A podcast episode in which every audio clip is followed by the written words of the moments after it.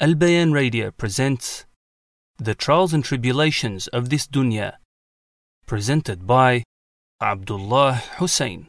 Bismillah walhamdulillah wassalatu wassalamu ala rasulillah wa ala alihi wa sahbihi wa tasliman kathiran amma ba'd.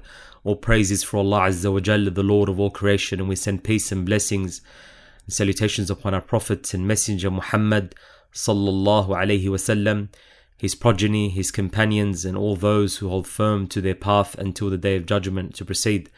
In this next lesson, we'll be speaking about that protection from trials and tribulation primarily lies in the Quran, in the Book of Allah Azza. As we know, the Book of Allah Azza contains guidance and light, hidayah and nur, which requires us not just to read, but to contemplate upon, reflect upon, deeply think about, to attach ourselves to.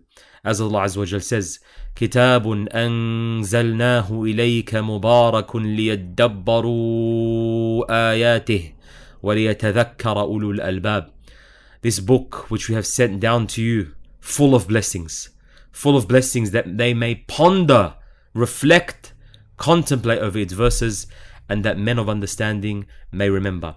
So whoever seeks guidance, whoever seeks hidayah in trials and tribulations that they may be facing with, and what to do when they're faced with trials, and who seeks to be uh, healed from their trials, or be removed from these trials, or overcome them, or at least stay steadfast when they are trialed, then they are they are bound to learn the book of Allah Azza wa.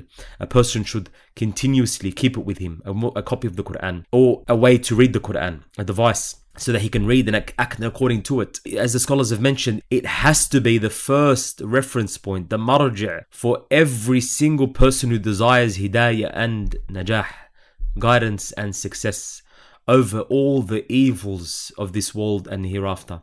Every type of evil, calamity, affliction, trial, tribulation that we may be faced with. If a person doesn't make the first reference point, the Quran, then it is very difficult for him to overcome his problems. May Allah protect us. He should ponder and reflect over the Quran and reflect and read it frequently and increase acting in acting according to it. It leads to what? A protection from the evils that he may be around him. This does not mean that a person will be trialed and will be afflicted with calamities. No, in fact, a person who is strong in his iman will have this. However, Allah Azza wa will protect him upon and keep him firm upon righteousness and bi'idhnillah ta'ala protect him from the evils and acting according to the evils and inshallah make the situation easy upon him. May Allah make us from the people that, that keep their hearts firm upon the book of Allah Azza wa allow us to be from those who continuously return back to it as a reference point. Likewise the sunnah of the Messenger of Allah sallallahu alaihi wasallam should be given importance. Why? Because it serves to explain the Quran, clarifies it and calls to it. As Allah Azza wa Jal says, وَمَا يَنطِقُ عَنِ الْهَوَى Nor does he, Muhammad sallallahu alayhi wasallam, speak of his own desire.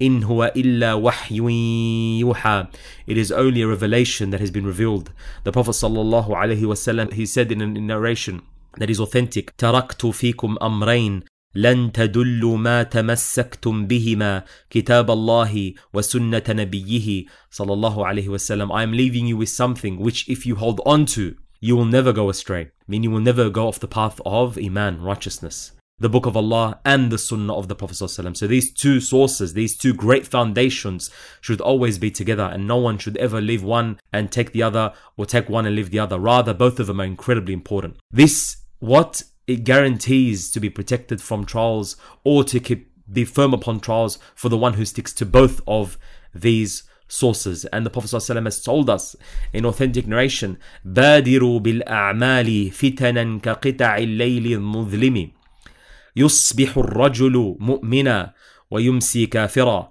ويمسي مؤمنا ويصبح كافرا يبيع دينه بعرض من الدنيا Hasten in doing good actions. Rush to do good actions, for there will be a come a time upon you where trials and tribulations, fitan, will be just like the dark part of the night, just like you cannot see much in the dark part of the night, or if anything at all. That's how trials and tribulations will be. A man may wake up in the morning as a believer and will sleep that same night as a disbeliever, or he will be a disbeliever by that same evening. He may be a believer in the evening and be a disbeliever in the morning. Why? He sells his religion for a small price of the dunya. May Allah protect us and keep us firm. So what does this mean? This means that this individual who he may have he was faced with these these desires. He rather what did he do? He preferred this life to the hereafter. He leaves the prayer. He stays away from take, giving zakat. He disobeys Allah azza wa jal and his and the messenger of Allah sallallahu alaihi wasallam. And what does he do? He obeys the devils the unseen devils and the and the devils that are seen from the humans. And his helpers what does this what does this lead to? He sells his religion. He sells his deen, the most precious part of an individual, the most precious thing that a person can have. May Allah keep us firm upon our religion. However, he sold it for this worldly life. And Allah Azza is protecting his sought and his safety is sought from these great trials هذا وصلى الله على سيدنا محمد وعلى آله وصحبه وسلم تسليما كثيرا This program was presented by Al Bayan Radio the voice of Ahl Sunnah wal Jama'ah.